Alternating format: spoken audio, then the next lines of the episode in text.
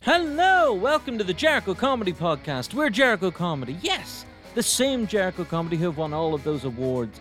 We want to use this podcast as a way to connect our lovely audiences with some of our brilliant acts. I'm Connor McReynolds. This week I'm chatting to the fantastic Fiona Ridgewell. Jericho audiences will know Fiona. She regularly hosts Jericho Comedy. She's performed with us this summer at some of our drive in shows, and earlier this year, Fiona was nominated for Best Debut Show at the Leicester Comedy Festival. She's absolutely fantastic.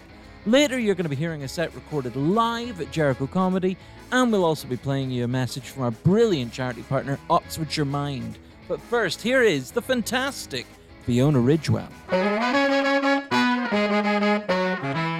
Fiona, hello. Thank you so much for joining me on the Jericho Comedy Podcast. Hello, thanks for having me. Oh, how are you? I'm I'm really good, thank you. Actually, considering uh, the the world circumstances, I'm I'm quite sprightly. Yeah, yeah. Well, you uh, you've kind of taken this seemingly in your stride a little bit. I mean, you've been doing like all the kind of new kinds of gigs there are. Like you've done a lot of online gigs, is that right? And Yeah, I did some online. Yeah. drive in and all that stuff. How are you finding the kind of the new world of comedy? Um, I miss the old world. yeah. um, but I have en- I have enjoyed what I've done. To be honest, I did my first driving gig with Jericho, and I was so nervous. Like oh, the sort of absolutely nerves. smashed it though. You were great. Oh, thank you. The nerves that you have when you sort of start comedy, I had those again. Um, Yeah. But it was it was really nice actually, and it it um they sort of bib where they're meant to laugh. So yeah. Yeah. That, that almost gives you a little bit of a rhythm. Um, and then the outdoor gigs, I feel they're sort of quite similar to a, a normal indoor gig. Yeah. I think they're a bit different for the audience because my dad came and watched one. Oh yeah. Yeah, and he said, "Oh, I didn't get as much of the atmosphere." But obviously, that's because normally in a comedy club, you're packed in, you're right next to someone, Yeah, sort of of sharing the laughter. Yeah. Whereas- yeah. He was sort of on his own. But as a performer, the out the outdoor gigs are, are sort of really nice. Yeah, they're kind of the closest we're gonna have for a little while to sort of normal gigs, aren't yeah. And, and they felt quite normal because there was still that sort of interaction and you feed off the laughter and yeah, they? and Yeah. you still feel like you're performing and I, I enjoyed them. I still got that buzz from them, yeah. And how about the online gigs? Have they been a bit of a mix or? Definitely a mix. Um, I think that really depends like how they're set up. So Yeah. some of them, uh, like the first one I did was Facebook Live. Oh Um, wow. Yeah, so you're just literally like on autopilot talking into your camera and you have no Yeah. idea if you're doing all right or if anyone's on the other end. So that felt really weird. Um, and then they started doing these Zoom ones where you had a front row Yeah. and you could see them and you could hear them and that felt more like a normal gig. So I enjoyed those Yeah, yeah. ones. Um, but I'm doing the the funny women semi final, I think next week, and they're doing it online.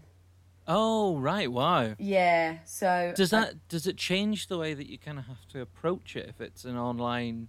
well, they're almost or- doing like little workshops. So I think they've got like a little workshop this Thursday to sort of give tips and stuff on how to do it Oh online. wow. Because I did one gig and they didn't let us see the audience on the screen. So you could hear them, but you couldn't see them. And then uh, they said, like, you shouldn't, I want you to have it on, um, so not gallery view, whatever that is. Uh, this is all new to yeah, me. I'm afraid. I can't have remember no what it's called, but it's where you only sort of see yourself. Um, Okay. But then the performer after me had it where he could see everyone, and it, it felt more normal because he was referring to Oh. audience members Yeah. about sort of where they were. So someone was in a pub watching it. And this was Oh, like right. early on lockdown, so he made a, a bit out of why is there a man in a pub? Does he live there? Does he work there? What's going on? Yeah. Um, yeah. So it really, yeah, it really depends on how it's set up by the actual sort of promoter. Yeah, that's interesting. Um, it's it's not something I've done. Like Jericho, we did run some shows with Next Up kind of earlier on Oh, okay, yeah. online, and they were really cool. Like they were really fun, but as you say, just really different. Um, Did you watch them? I did watch them, yeah, yeah. I, I really thing. enjoyed them, but yeah. it it was just so different. So some formats worked really, really well. We had uh, Chris Betts do his show, Oh yeah, yeah. and he was a bit. Uh, I think, uh, kind of chatting to Alex and Harry beforehand, he was a bit unsure about how it would go, Yeah. um, because it's so heavily involves like interaction with the audience and stuff. And actually, like it, it's a format that was kind of tailor made Oh, for lovely. online gigs. It worked so so well, um, and then but other ones, uh, I mean, they were all brilliant, but other ones you could tell that the performers kind of maybe weren't as used to being online. Uh, Yeah. As and I, I've not done any online gigs, so I can't imagine how tricky it would be. Oh, the um, worst is when when your signal isn't good. Yeah, yeah. Because I had one and I was constantly sort of being thrown out of the gig and coming back in and it Oh, was, man. oh it was so awful and they were like no keep trying to come back in and I, I was like sweating I was getting really panicked because I was Oh, like it just keeps throwing me back out and you'd be telling a story but you didn't know if if the internet was sort of breaking it up or if anyone could hear it it was really I'm trying odd. to imagine like what's the real world equivalent to that. Like they just kind of throw you off stage and you have I to kind of yeah. clamber back on. Yeah. and the lights just suddenly going off and then coming back on and the microphone turning off and then turning back on. Like it was that sort of Oh, man. vibe. It was really, really, difficult to maintain Yeah. your flow. Yeah. Yeah. Oh, that sounds awful. I mean, before lockdown and before all of this, uh, things were really exciting. I mean, you've got the the funny women semi final next week. That's Yeah. super exciting. But you were at the Leicester Comedy Festival in February with Oh, yeah, your that was really your, nice, your yeah. debut show, and you were nominated for best debut, which was amazing. Yeah, that um that was quite funny actually because I, I normally do Leicester, so I did it the year I think I've done it three times, but like normally with um a split show.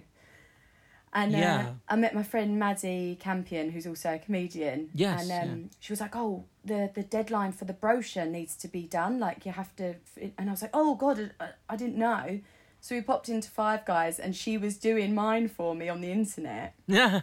and it and it says um, let the judges in, and I said to her, "I'll put no," and uh, she put yes, which is why they came in and because Oh. if it had been me filling it out, I would have put no, which is silly really because the worst that happens is you don't get yeah. nominated. Yeah. um like they're not they're not going to put a list of the worst shows they saw. um, I don't think they might do. that would be brutal. Like the comedy Razzies. That would be Yeah. so horrible.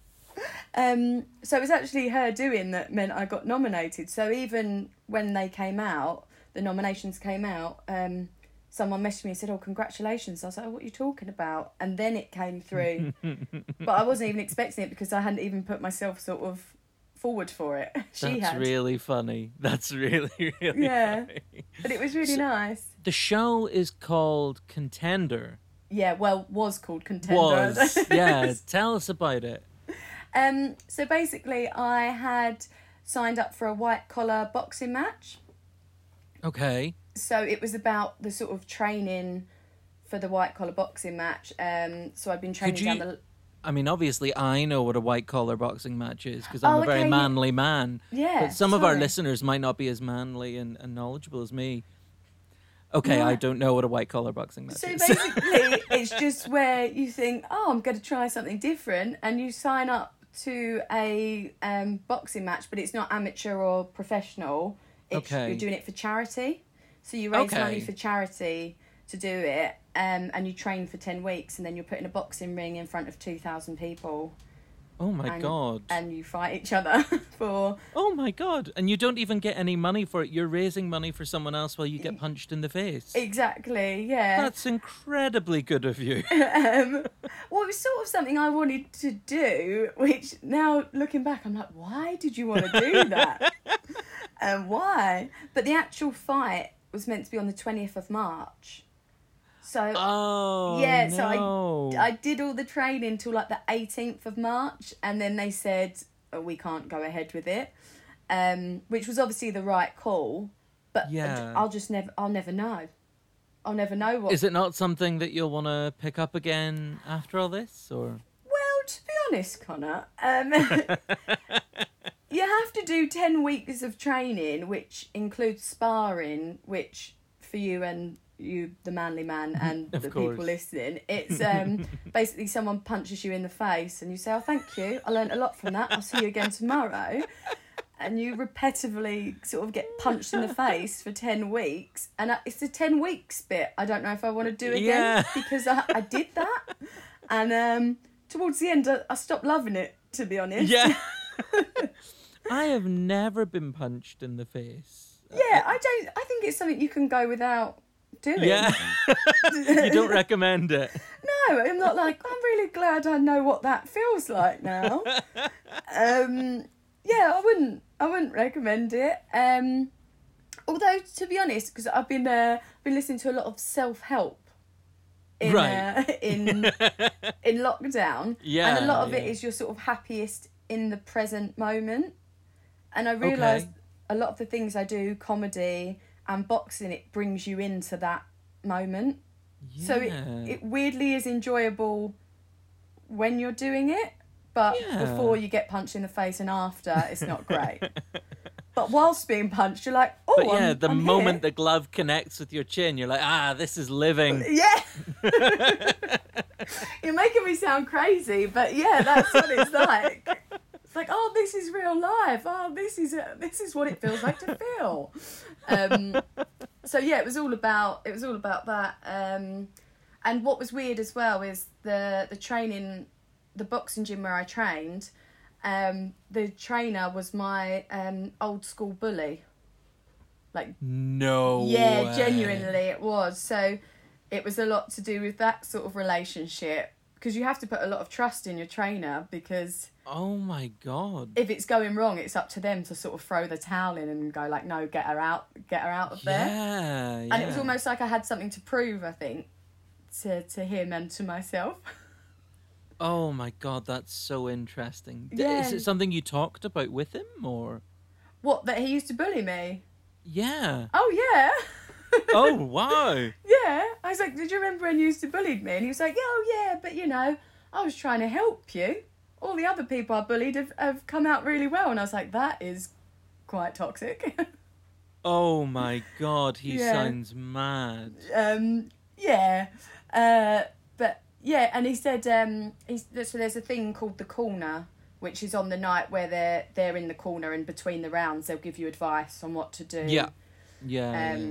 The next the next sort of round. And he's like, but I'll I normally you know I charge about two hundred and fifty quid, but I'll do yours for free because I bullied you all those years.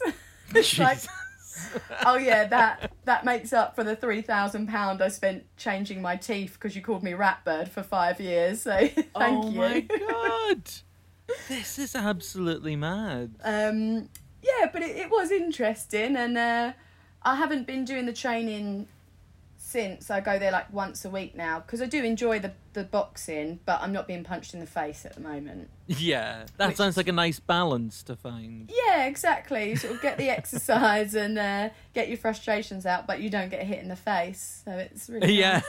nice. well, speaking of, of kind of being hit in the face, I guess for some people, August is usually one extended punch in the Oh, face with yeah. Edinburgh.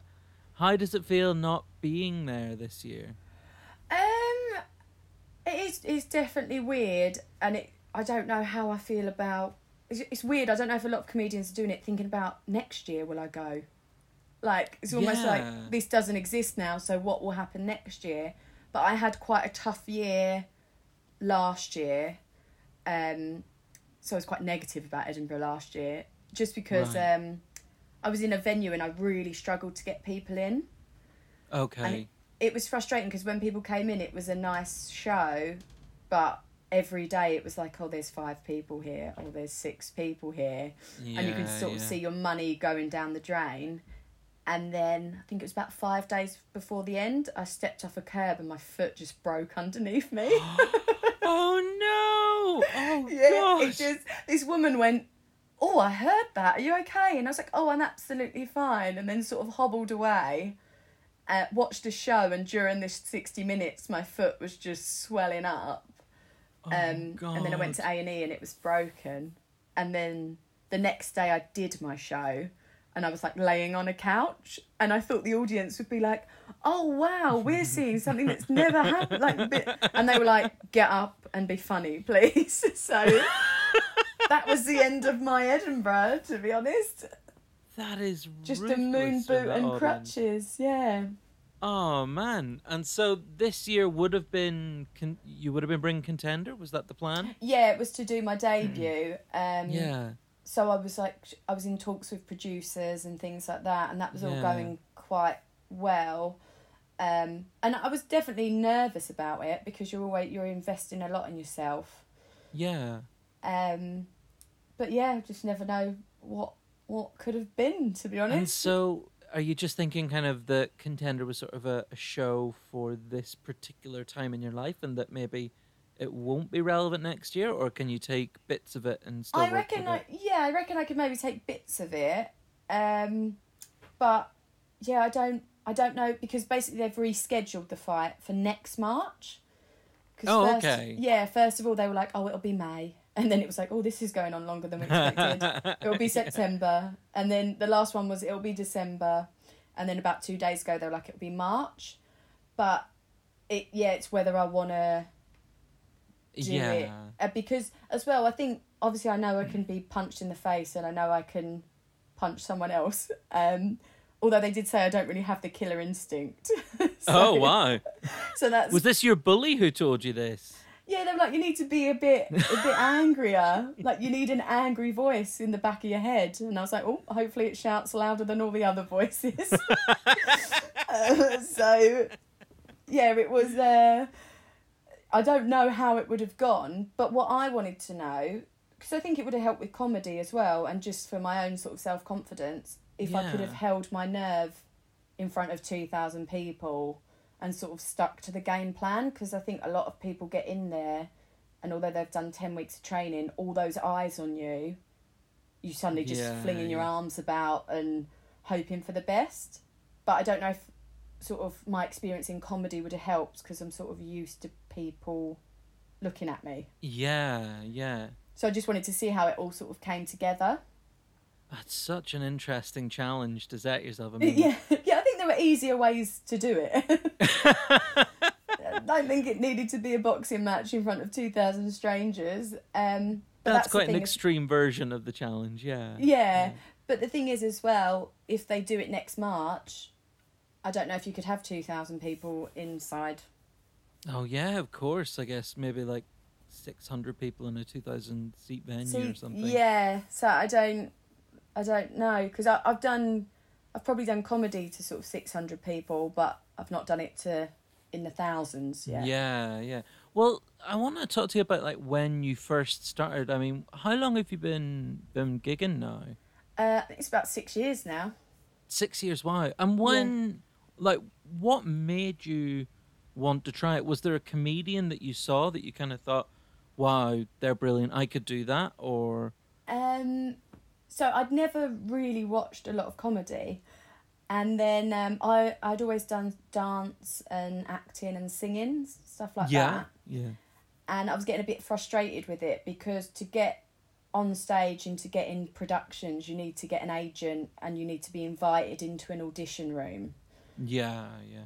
And then I went and saw my friend Joey Page, who's been doing comedy for it must be about fifteen years now, maybe. Okay. and he we went to school together and he invited me along to a gig and I was chatting to him after and he was like, Yeah, you just sort of get up there and I was like, Oh, okay. Well I'm gonna do that then because it, it just felt like you were more in control and you could work as hard as you wanted and if you worked hard at it then you would eventually get somewhere with it. Whereas Yeah.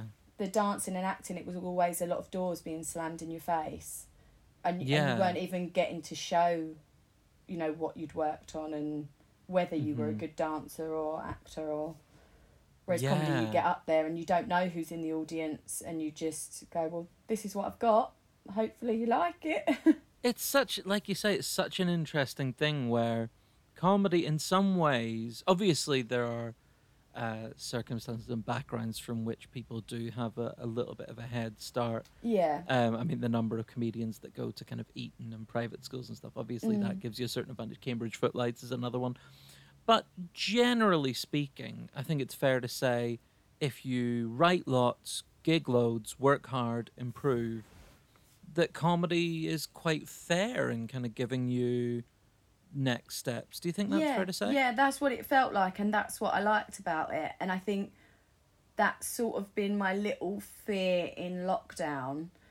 Um, is that if the live circuit disappears, comedy will become more like acting, where you'll get an agent and you'll need to audition to yeah. get because there'll have to be some sort of entry to getting on a TV show now that isn't them watching you at a gig. If if the live Yeah. circuit, I don't think the live circuit will disappear, but obviously where you've got time to overthink, you're like, oh, is it gonna yeah. going to end up like that, where all the actors are on some sort of um with uh, with the comedians because with acting there's something called spotlight and you're all in that sort of directory. Yes. Yeah, yeah. So I don't know if I want that to happen with comedy where we're all in a little directory and they're like, right, we need a girl.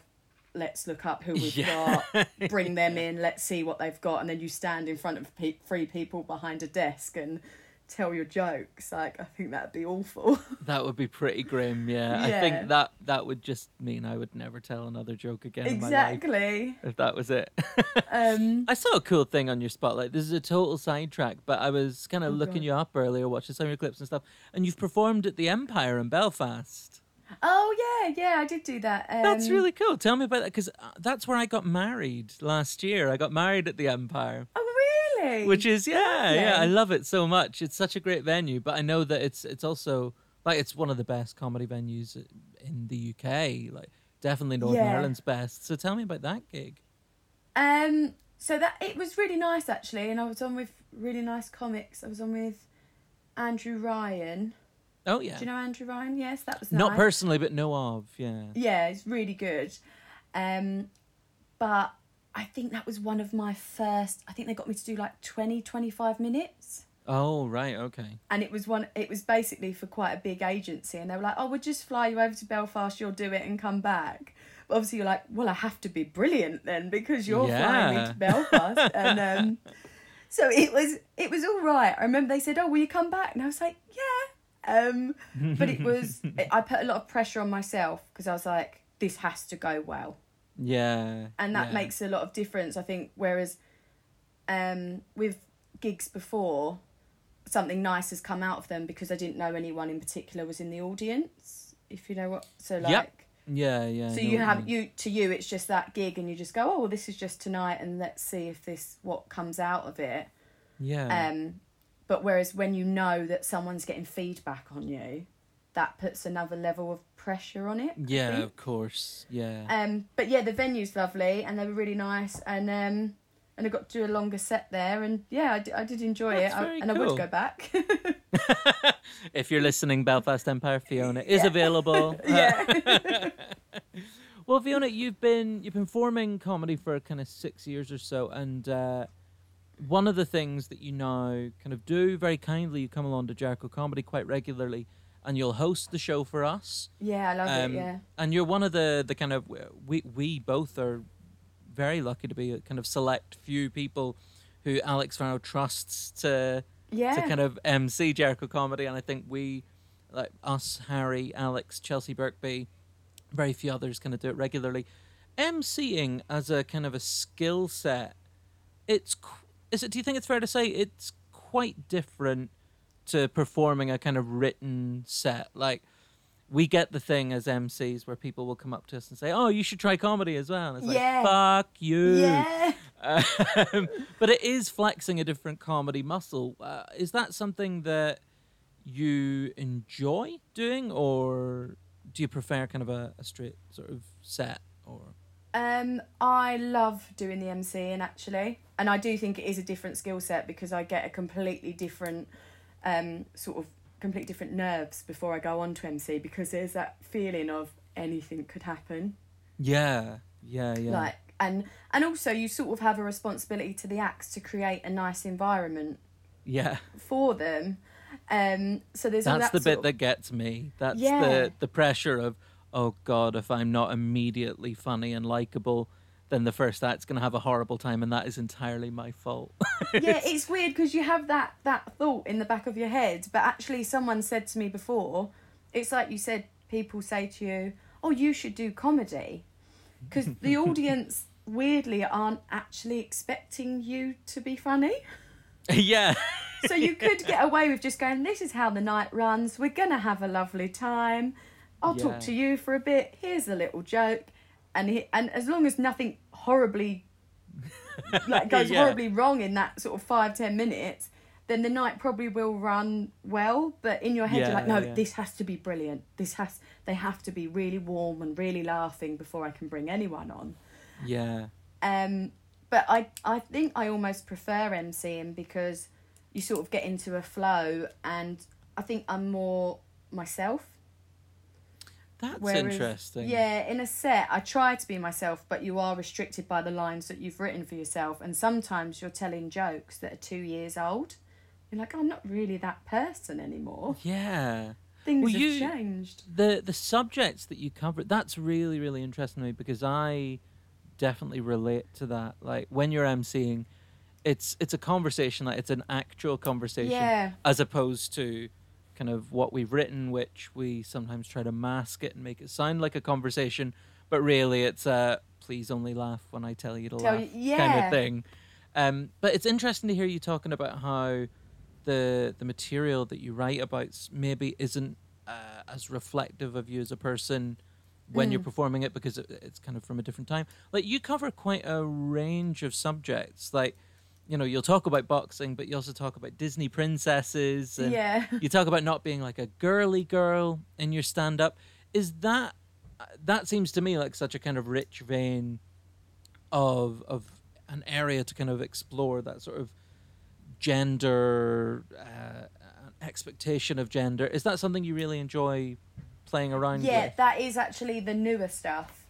So that is Okay. the stuff at the moment that I'm quite like, oh, I like this and I want to get deeper into this. Yeah. And what I'd be writing about like during lockdown is on building on those sort of topics. The older stuff is like I'll say, um, oh, I got dumped, and it's like I got dumped like four years ago. Like let's, let's stop, but it- still gets a laugh, and it, it's still like if a gig isn't going that well, I know if I go into that bit of material, it'll probably bring it back a bit yeah, but yeah. but like you feel like a bit of a fraud because although I am still single, it's not like I got dumped last week. It's like, yeah, it happened a long time ago and he's probably forgotten about it and I'm not that fussed about it now. But I have to say But that's the frustrating thing. If you've written a really good joke, then it's like, Yeah. damn, like I'd be doing my job well if I say that and they laugh. But yeah. equally, you kind of don't care anymore. Yeah, and it's almost a disservice to yourself because you're like, oh, I should have moved on from that. There should be something that I can put in that gap Yeah, yeah. of equal sort of like that's equally as good, but I haven't got it yet. yeah. Do you ever find when you're emceeing, like, uh, does anything kind of come out of a conversation? Because I guess it's it's not improv in the sense that like, give me a location and give me a genre of Yeah, film or whatever, and then you improv a scene. But you're you're you're trying to be funny on the spot. I guess it's a form of improv, loosely speaking. Does anything ever come out of that that you're like, oh, I could expand on that for a little bit? Yeah, I did. Um, I think the last. I don't know if it was the last time I emceed Jericho, the time before, but my friend was training to sort of um, do fake tan, and she Oh, just right. fake tanned me, and I spoke about that. But what was funny is when I turned my palms round, they were just thick brown because she wasn't very good at it yet. Um, but again, is that something? I think that is something I could have developed on because a lot of my friends that are training in things, they're like, "Oh, Fiona, could you could we borrow you for this?" So my friend was training um, in sort of spirituality, like the crystals, Oh yeah. and she did all that on me. Um, oh wow. Yeah, and I think there is something funny in the fact that I'm always the person that they go to to go. I'm not good at this yet, but would you be up for it? And I'm always the idiot that goes, yeah, yeah, do that. Because when they did my crystals, that was um, she was like, oh, I've realigned all your chakras, and that was when I fell off the pavement and broke my foot. And I was like, well, you have absolutely like realigned them incorrectly. um, So yeah, I, That's mad. I s- I spoke about that. Um, but it's it's whether you trust it enough to go. "Oh, I think that could work in a in a set, and Yeah. and spend the time working on it because sometimes I think with the MCing, the audience are like, oh wow, we're seeing something that won't be repeated, and Yeah. they they Yeah, feel quite connected to you, and they'll they'll really go with you on things that if you said in a set, people be like, okay, where's the punchline? Yeah, yeah, hundred percent. I don't know if that's me thinking that or if the audience genuinely are, genuinely are thinking, no, where's the punchline, please? Yeah, I was chatting to Huge Davies last week, and he was talking about how when he did, uh, you know, set list, Oh which is yeah. like the improvised stand-up thing, and he was saying that it was really interesting because he was saying stuff that, like you've just said, if he'd written it, people would have been like, "Fuck you," where's the actual joke? yeah, But because everybody knows, like, there's no way you could have prepared this. Expectations are realigned, and yeah, they were kind of much more forgiving of it. And I think there's an element of that with with uh, MCing as well. That like you're Yeah. responding. So if you're funny, it's great. But if not, you can just say, "Oh well, they didn't give me much to work with," type Yeah. thing. Um, But then also, I think when you watch um, sort of panel shows, comedians are just sort of with their mates, being themselves. yeah, Like it, it almost looks weird. Sometimes if you see a comedian that you know and they put a bit in a pan, like if you're watching Eight Out of Ten Cats, you know, on the comedians, and you see them do a bit that they've done on stage, you sort of see it being crowbarred in. yeah, yeah, Whereas I find them funnier when they're looser and they are themselves.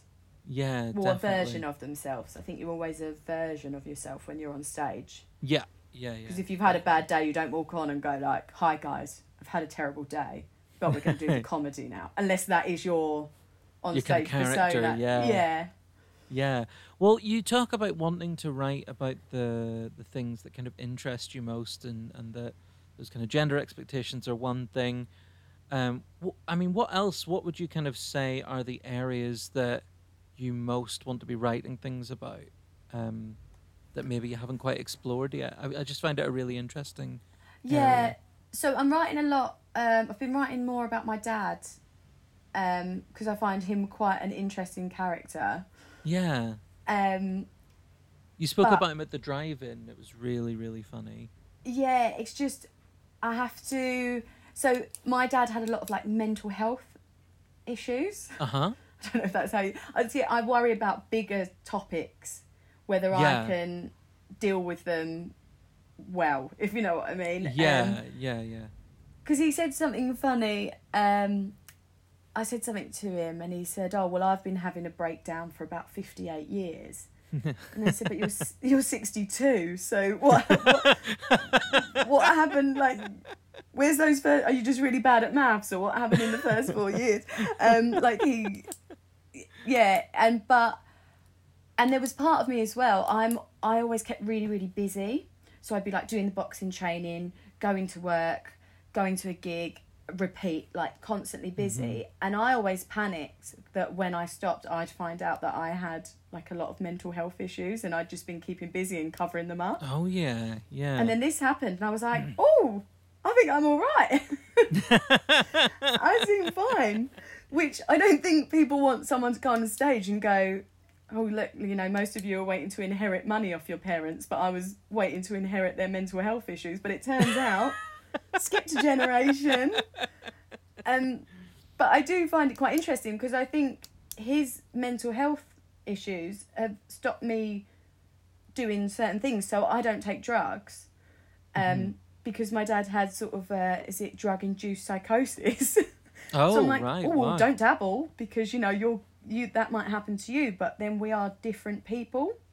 Yeah. But I Yeah. think that's the start of a joke that you that he's almost. Um, a lot of people see their parents as a role model, and mine's become an example without even realizing that he's an example. So, well, don't take drugs. Why? Well, look at you, Douglas. Um, so, I would like to talk about that, but it's just getting the confidence, and also I, I don't want it. Well, I know it isn't for the sake of it because it is something that I want to talk about Yeah. but a lot of people talk about mental health now and you i don't want to seem like i'm filling a, a gap Yeah. But that that sounds to me like a very kind of unique perspective on it, and and also, I like I remember I th- one of the gigs I did very very very early on, like uh, I was lucky enough to be put on a lineup with someone who's like, you know, making it a bit in TV now and stuff, Mm. and I remember speaking to that person, uh, and I've lived with mental health problems, and that was always something I kind of thought I would talk about, and Yeah. still to this day I've never written anything about it because this TV ad said to me, "Oh yeah, it's really hack to talk about mental health." But this person's also gone on to be nominated for Edinburgh for a show talking about their mental health. So I'm like, Oh, "Ah, hang on a minute, I thought it was hack. yeah. but yeah, I, I off. think if it's interesting to you and if it's personal, because I think for me that that's what stand up should be. Like it's you're the only person in the world who's qualified to talk about your worldview.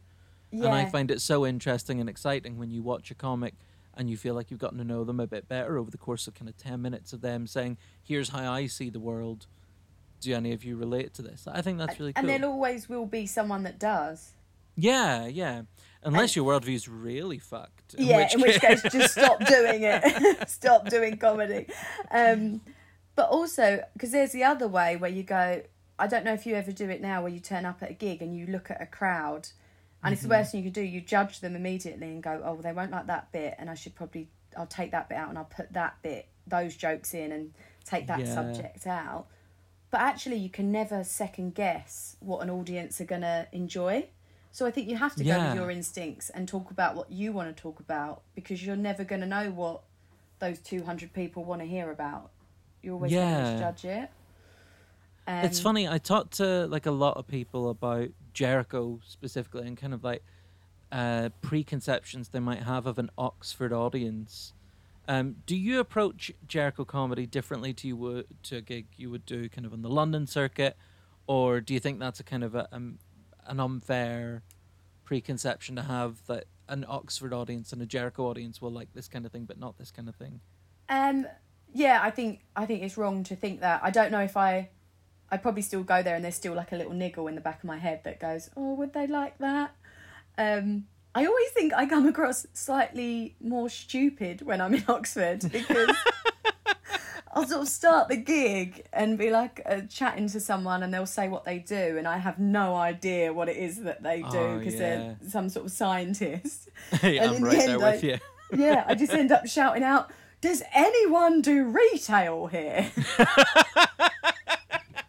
But you can feel it. You can feel it slipping because, but they're really like, "Oh, bless her." Like, let's see more of this. Um, but I remember last time thinking, Fiona, you're not as stupid as you just came across for that last hour and a half. but it just seemed like every time I spoke to someone, they'd say something that I didn't quite understand or I'd misconstrue. Yeah. Um, but yeah, you, you definitely shouldn't judge them. And I, I did a gig in like a. It wasn't for Jericho, but it was in Oxford, um, and they were all very well to do. And Oh, yeah. you could tell they sort of had quite a lot of money and stuff. Right. And I was talking about living with my mum and grandma, and I thought, oh God, they'll think, oh bloody, get a job and pay your bills and buy your own house. But they loved it, and they, you know, they were really enjoying it when I was up there and really complimentary. Yeah. So that was me. That was me not being comfortable with my situation and going, oh, now I've got to go and tell these people that have done really well in life that I still haven't. but actually, they were like, oh, okay, that's your situation. Haha. It's and such a funny thing about uh, kind of just that being in Oxford for so many people is kind of like has all those connotations of like they're all rich, they're all the smartest Yeah. people in the world, and actually, it's really not like that. And at Jericho, we have a lovely kind of real mix of people in the audience. Um, like we also the way that Alex books it as well. I mean, he'll have someone, you know, well like himself on the lineup. He's very academic. Someone like Yeah. Chelsea Birkby who can talk brilliantly about philosophy, but also talk about like the Kardashians in the same sentence Yeah, yeah, she's and then someone like me who's done like you know performing arts degree and so i know nothing Yeah. about anything um, but the audience uh, they never i never really feel judged by a, a kind of a jericho audience in the way that i think it might be easy for some people to think oh an oxford audience won't like this but i think it's is maybe one of the things that's so lovely about jericho Yeah, definitely. And also, I think um, one of my nights at Jericho was when I had like the drunkest people I've ever had in the audience. Like I remember thinking, and that is probably when my judgments came in because I was like, I did not expect this in Oxford.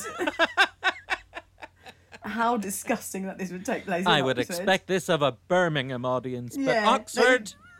they were just sort of standing up, shoving crisps in their face, falling asleep, and I was like, "Excuse me, but this is this is not what I had prepared for. I was very relaxed and ready to have a nice chilled night with you, and I've got organise you." Um, but it was just four of them. But then in your in your mind you go, "God, these bloody rowdy Oxford audiences." Like, no, that was four people. Yeah, my first time ever emceeing uh, was for Jericho, and we were at the Jam Factory up near the train station, and there was a stag doing that night, and like Jericho isn't really a stag No. do kind of club, and they were kind of nice enough about it, but then they just got so drunk at the end, and they just wanted to do their own thing, and I didn't have the experience to kind of control them. So they were just like in the second row, all just chatting amongst themselves, and I was like, Sorry, gents, would you mind keeping it down a little bit? I totally lost it, but yeah. But then I think people admire that because they're like, oh god, like because that's how they'd be in that situation. Yeah. That that's the you in you coming out, going, I do not want to stand up to fifteen stags. if I could, I would cross the road. You'd stand a better chance of it with your boxing background, but me, I'm I'm hopeless. Well, no, because that was the problem with the with the drunk people. I started saying that I did boxing, and one of them stood up and was like, "Come on, then, come on." Then. Oh God. And I was like, oh, completely not what I meant. No, I was just trying to change the subject. No, no, no, please sit down. Please sit down. And it was fine, but I think for a moment the audience went, oh my God, we thought we'd come to see comedy. We're seeing a fight. This is horrific. Um, so I think that might have been me, like, loosening the we'll- reins a bit. We'll have to increase the ticket price. Yeah. And like pay our acts a bit more if they're gonna be coming along and having to fight as part of the the deal. Yeah. Uh, Fiona, I wish we could keep talking about this uh, for well all day, but uh, we got to go to a lovely message now from our brilliant charity partner, Oxfordshire Mind. Have a listen to this. Are you caring for someone and struggling to cope? Suffering with low mood or feeling anxious? Experiencing discrimination and not sure of your options. You are not alone. Did you know that you can ask to speak to an Oxfordshire Mind Wellbeing worker through your local GP practice?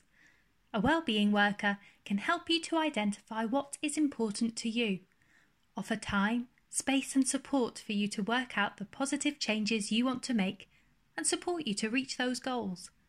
Tell you about relevant services you can access to improve your well-being and support you with making referrals. Our service is currently available over the phone to anyone registered with a participating GP practice in the City and South West Oxfordshire. For more information, please ask at your GP practice or call the Oxfordshire Mind Information Line on 01865 247 788. All right, Fiona, now it's time for pressing questions. This is the part of the podcast where the fun stops and the interrogation begins. I'm going to ask a series of challenging, thought provoking questions, and all I need from you are some honest answers. Can you do that? yeah, I think so, yeah. I always like to hear the fear in people's voice at the start of this bit.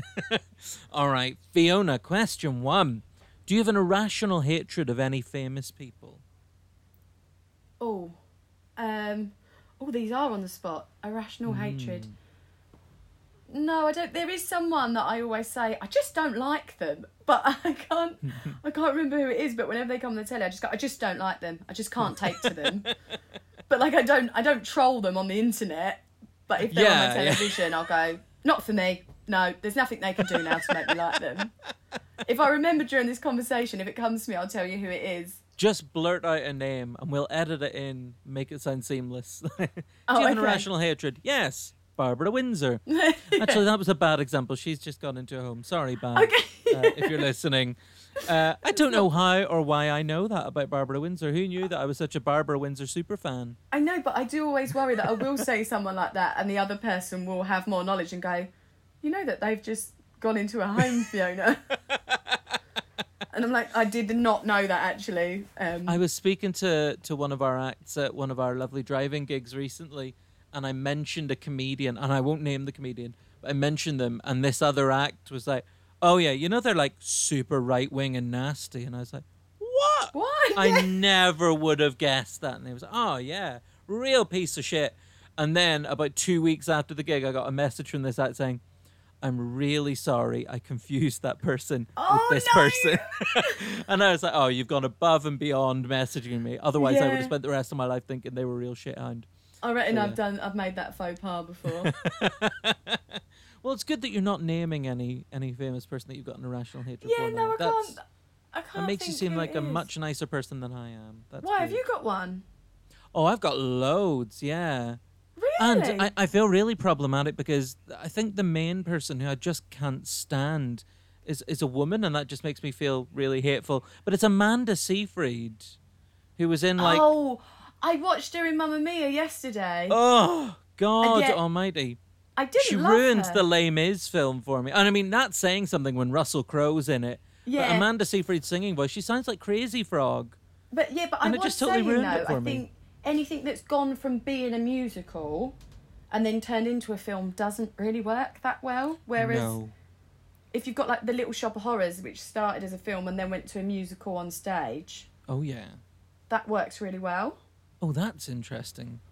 There's a But- whole thesis to be written on that. Yeah, I just I don't because I, don't enjoy the Les Mis film and the Cats film was super awful. It looked mad. I kind of feel like I want to take mushroom. I've never taken drugs in my life, but I want to take mushrooms before I watch Cats. You wouldn't need to.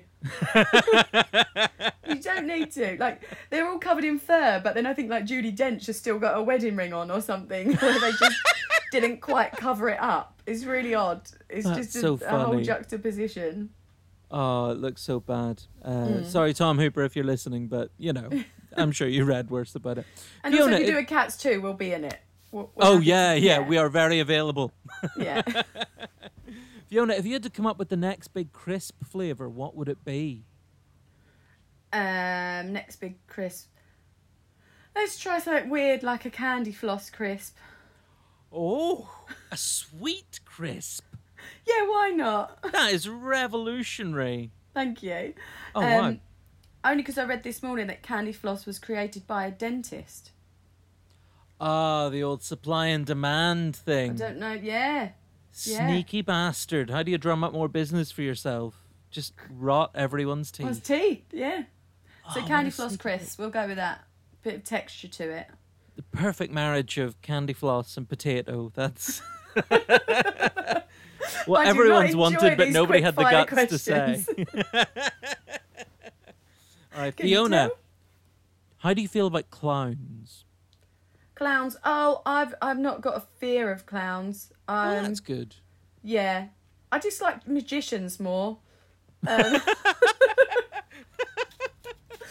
clowns This any day of the week. there's a story behind this. Like, Do you did know a what? magician wrong you? Well, yeah. My ex-boyfriend was a magician. Oh yeah, okay. like not just like a magician like like a hobby and then during lockdown one of his card videos went viral and I've never disliked a magician more but if a clown video went viral I'd be sharing that all over the shop but not the magician videos so that's what happened So we're saying clowns, you're okay, but fuck you, magician. yeah I think we can make that the official policy of Jericho Comedy. yeah thank just you no magicians allowed Fiona, what's the strangest injury you've ever sustained? Uh, strangest injury. Well, when I was about two, I don't know if you. I've got a scar on my eye. Um, I walked into the patio door and split my face open. Oh no! But that too, yeah. But then the week after, you got to question the parenting because the week after, I went behind the sofa and came out, and I I'd smashed up my forehead as well. So, and my mum's still like, my mum's still her excuse is still, I don't really know what you did. Well, but you're the parent. You should hundred percent know what I was doing when I was two years old. So they're not particularly strange, but they they just happened too close together. And there's pictures of like this two year old with a black eye and stitches along her cheek and stitches along her forehead, which I guess from a stranger's point of view you'd think that was one accident, but it was Yeah. just two accidents very close together. And um yeah, the first one was my mum's like, oh well, I, I left you with your grandma. It's your grandma's fault. So they just no, I don't really know what happened to be honest, but they all just passed the blame. I like that kind of no responsibility taken. That's just, Yeah. That's my Oh, I- approach to things. I just noticed it. I have got a weird scar on my wrist as well, where I fell off a bike and just a load of gravel stayed in my arm. So Oh no. there's that, but nothing weird. You go through all of this and you still want to be punched in the face. It's an amazing thing, Yeah. Fiona. Like you've endured more hardships physically than I could ever dream of, and I'm still never volunteering myself to get punched. Very impressive. Fiona, do you think you'll ever meet Pop Idol winner Will Young? Um, do you know what? I've never thought about it. Weirdly, No. um, but I think I think I would. Yeah? Yeah, because I just think everyone's like, you know that um, what is it? Is it eight steps to Kevin Bacon Oh, or the- something? it Eight steps? No, it's not eight steps. What is it? kind of makes it sound like it's an alcohol recovery thing. Like eight steps to Kevin Bacon. It's like you're a pisshead, but with these eight steps, you can be Kevin Bacon. Kevin Bacon. That's what um, that's what I base my life on. The eight steps of Kevin Bacon. It's not that. It's called the else. the six degrees of separation. Is that what you're talking about?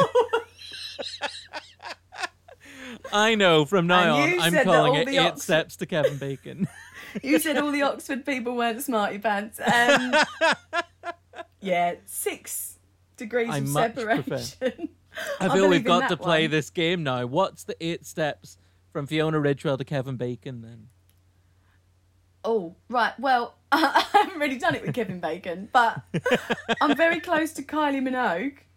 Oh, go on. So I did a dance class, and the the teacher was her choreographer. so that means I come. And was that one degree away from Kylie Minogue? That I think two. One would be if you were I was taught dance by Kylie. Well, then maybe I won't ever meet Will Young because I think I've always done myself one step closer than I thought I was. Which is unfortunate because I seem the more I'm talking about it, the further away I'm getting from these people.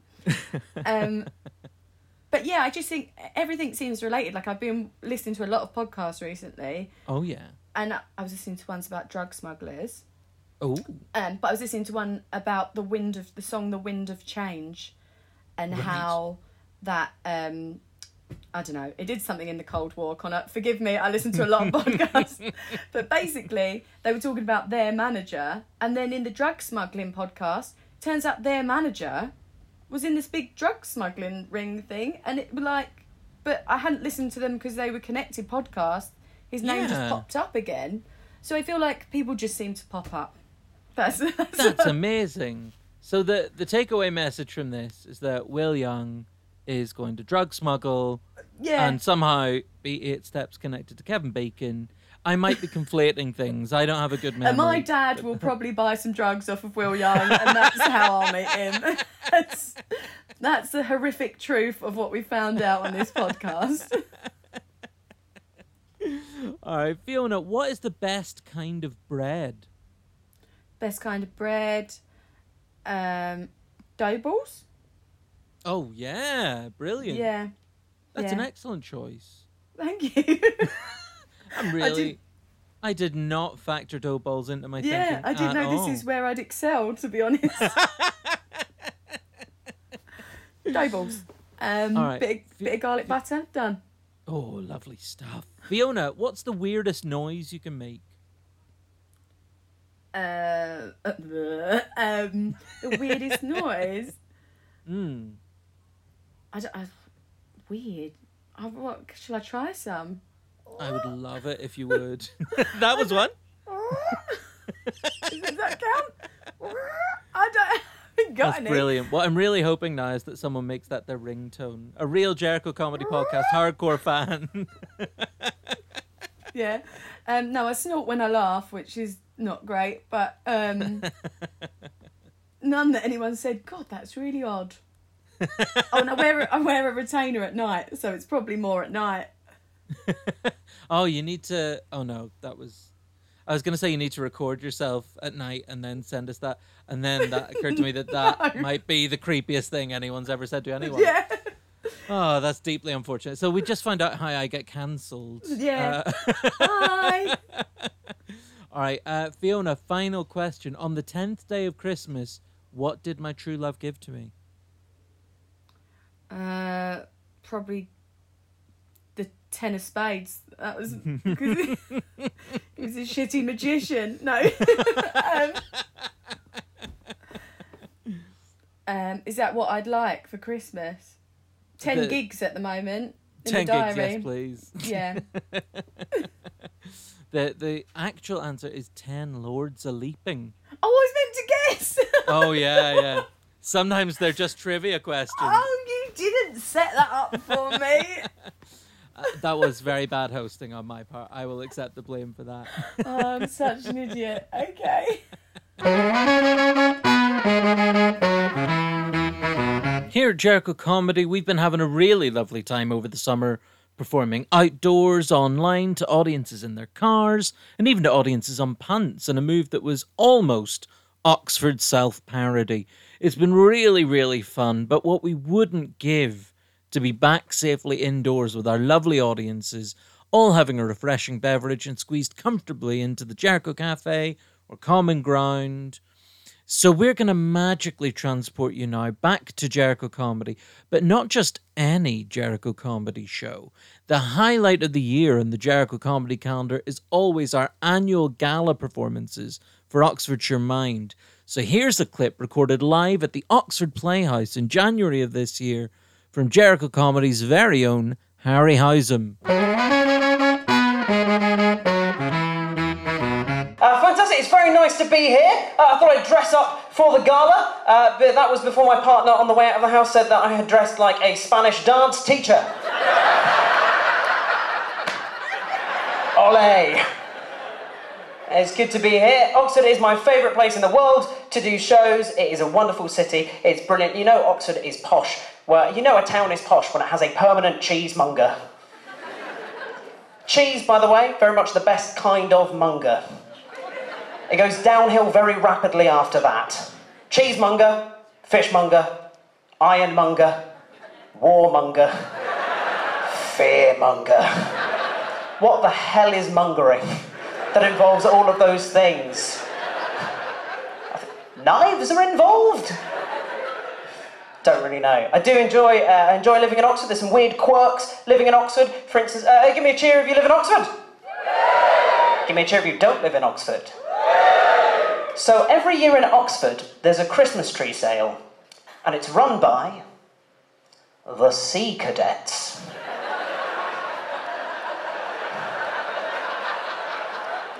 Have several problems with this. First of all, trees. Those are not seafaring goods. Secondly, Oxford, sea cadets. Oxford is landlocked. How fucking lost are those sea cadets? God, we've got to send the land cadets to save them. Bit of a weird one. I do like living in Oxford. Uh, it's a very middle class place to live. Uh, give you an illustration of how uh, middle class Oxford is. I once had my wallet stolen, and it turned up a few days later, emptied of all the cash, in a recycling bin. How middle class Oxford is. Even the thieves recycle their stolen goods. Uh, it's important to be an environmentalist. I do respect the thieves for that. Uh, it's hard to be an environmentalist. There was a, a study published about a year ago by the government that said the most environmentally friendly thing that you can do, the most environmentally friendly thing that I can do, is to have one fewer child.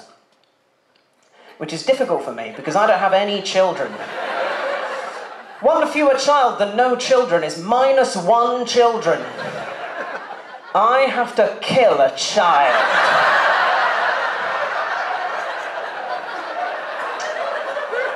But I'm willing to do it because I love the environment.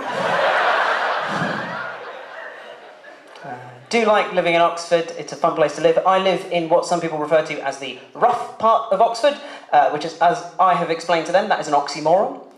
You can't have the rough part of Oxford that is like having the dangerous end of a spoon. Round of applause for dangerous end of a spoon. no, I, I wasn't asking for one. I was more asking why that one guy was like, that's, that's the one. that's it, I'm out. So, no, I do do really like living in Oxford. It's um, like we do live in the rough end, um, and my housemate's quite worried about that. Uh, we don't have a burglar alarm. All we have is a series of motion-activated air fresheners.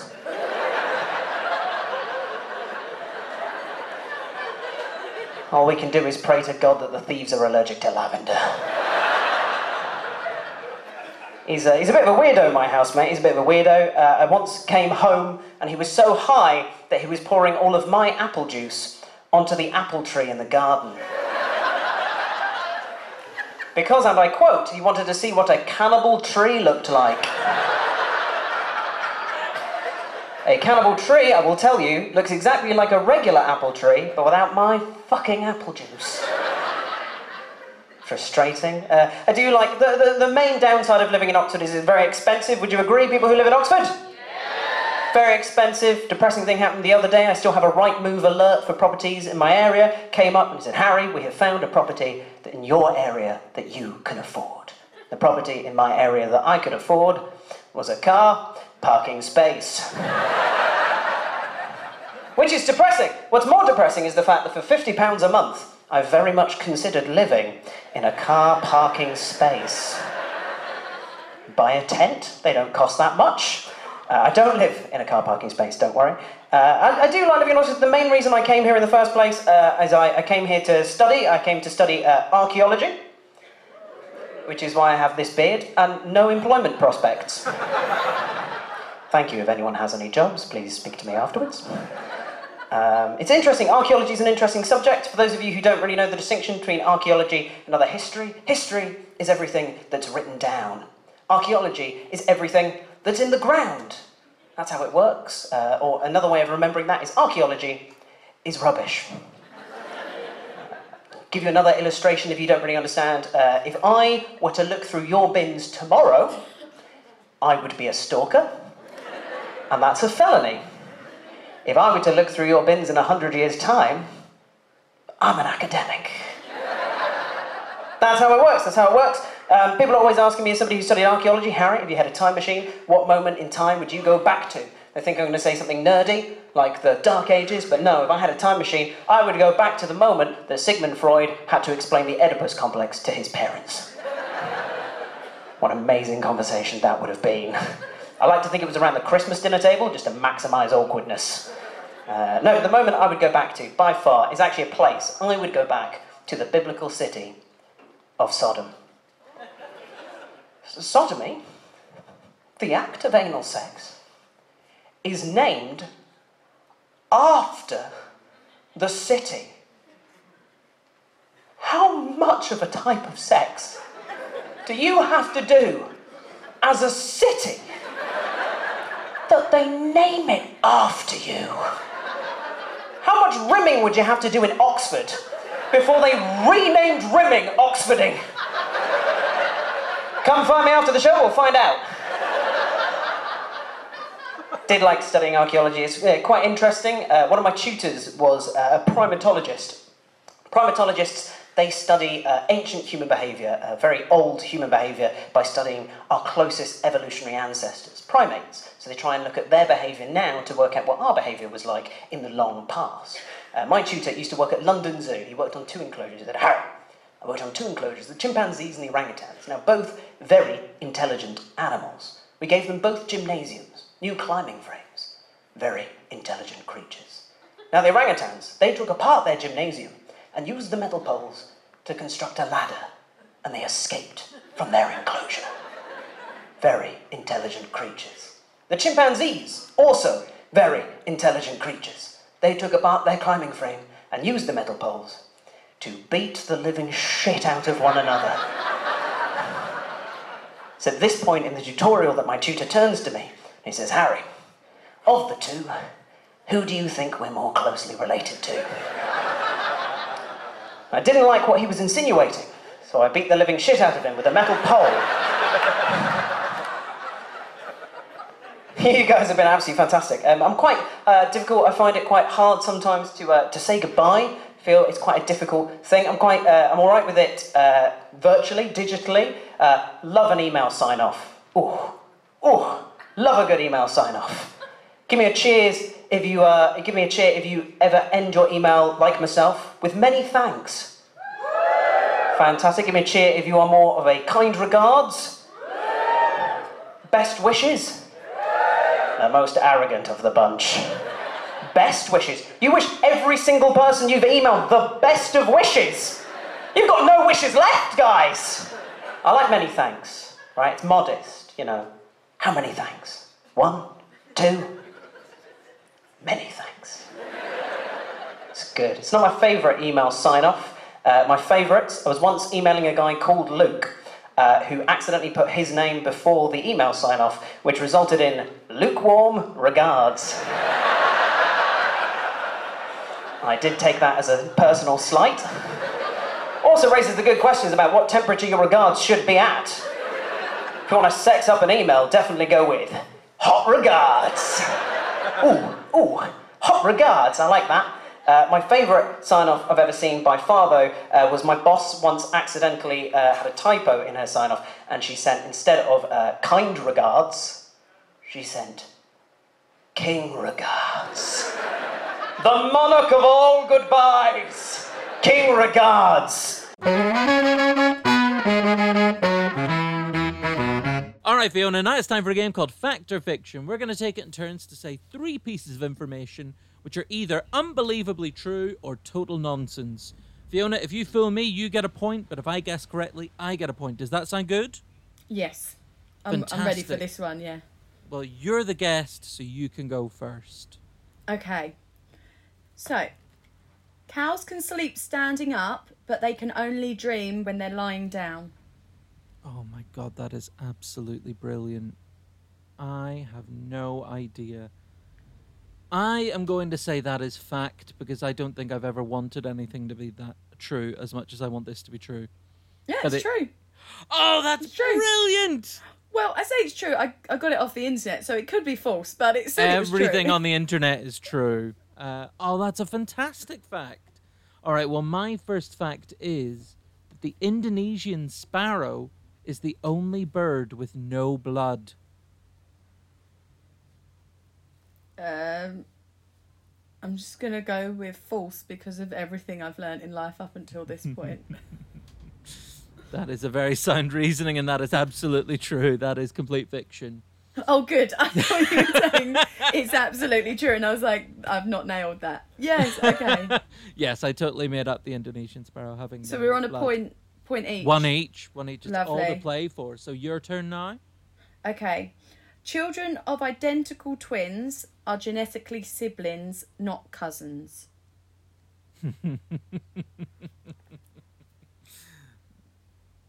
That is mad. I ah, the problem with this game is that if I get it wrong, I sound so stupid. Yeah. Ah, this is so high stakes. I'm going to say that's fiction. That's true. Ah, no way! Again from the internet, so you'll probably get a few Oxford graduates call in and be like, Yeah. that is Email so us if that's wrong. that is the most false thing I've ever heard. They're they're genetically siblings. I guess because the, their. DNA's so close. Yeah. No? Is that right? I don't know. It would surely depend on the the other parent as well. yeah. But that I'm willing to believe it. It's on I the mean, internet.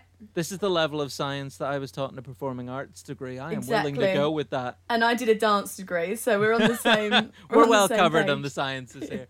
All right. Well, my second fact is that the actors who played Mickey and Minnie Mouse were married in real life. Oh, I reckon false. You think that's fiction?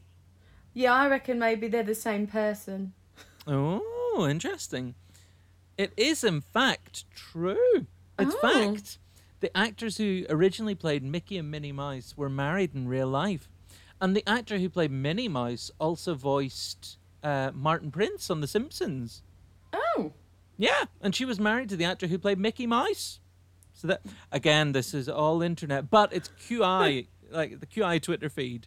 So Yeah. QI wouldn't lie to me, would they? No, I don't. I don't That has to so. be true. all right, so uh, it's two two each. so it's all to play for going into the final round. Okay, Fiona, your Okay. last fact. Female horses have way more teeth than their male counterparts. Hmm. I'm trying to think of. Oh no. Okay. So my thought process was that at some point they all had the same number of teeth, but why are men so stupid that they're losing their teeth? but I don't think that's what you're saying. Otherwise, you'd have said male horses lose more teeth than female Yeah. horses. I guess, So, or the internet I'm would have said that. yeah. Do uh, do female horses have more teeth than male horses? Do they need more teeth? Why would they need more teeth? I don't think that. I don't know. Do, do men, do men and women have different amount of teeth, or do we all have the same? Oh, this this is why we need Alex Farrow here. Alex would have like a hundred different facts about teeth, and I am still someone who's like maybe the tooth fairy's real. yeah. I still leave them under has my pillow. yeah, like has science definitively proved there's no tooth fairy? uh, I am going to say that this is fiction. I think. Oh, go on. Fiction. Final No, answer. what, what do you think? What do you what why what do you I think? I think that all horses eat the same way, and so they probably all have the same number of teeth. Well, see, you're you're correct that it oh. is Oh. fiction, but your logic is wrong because Oh. I just I just swapped the male and female around. So male horses actually have way more teeth No. than their female counterparts. Because I thought, how can I make make it hard for him to guess? So I just swapped the two genders round. You relied on Um, me. Yeah. Okay. But also, what I'm not sure I believe is when like there's a, a fact on the internet that uses the phrase "just way more," like it's not like it's not. Do you know what I mean? It's yeah, it doesn't sound oh, like it's come from more. like an Oxford University journal or something. It's like Yeah. a peer review find that they have way more. yeah. it's like, is this really who wrote this? Well, if we Um, have any horse experts listening to the podcast, if you get in touch with us and tell us how many more is way more, we will tweet it from the Jericho Comedy Twitter Oh, account. Oh, nice. All right, well, my final fact so this is for the draw, Fiona, no pressure. Okay. Actor Dick Van Dyke is older than sliced bread. What? Actor Dick Van Dyke is older than sliced bread. So, like a loaf that's sold pre sliced. So a loaf, a loaf that's cut. Yeah, yeah. So, you know, when you buy a loaf and it's. So they used to sell them without cutting them. Well, that's that's what I'm speculating. The actor Dick Van Dyke is older than the concept of pre-sliced bread. If you've made it up, I feel like you're a lunatic. because to sit there and go, what could I say? Um, so I'm going to say that's true because I just think, yeah, why would you think of that? That's very good reasoning. And it is fact, yeah. Yay! Dick Van Dyke was born in 1925, but the first sliced loaf of bread was sold in 1928. and so- someone's written that down somewhere, haven't they? Someone has written that down. We're coming up to the big slice anniversary in 2028. My God. We're going to have to have a huge celebration, like a massive toast party or something. Yeah, no dough balls that day.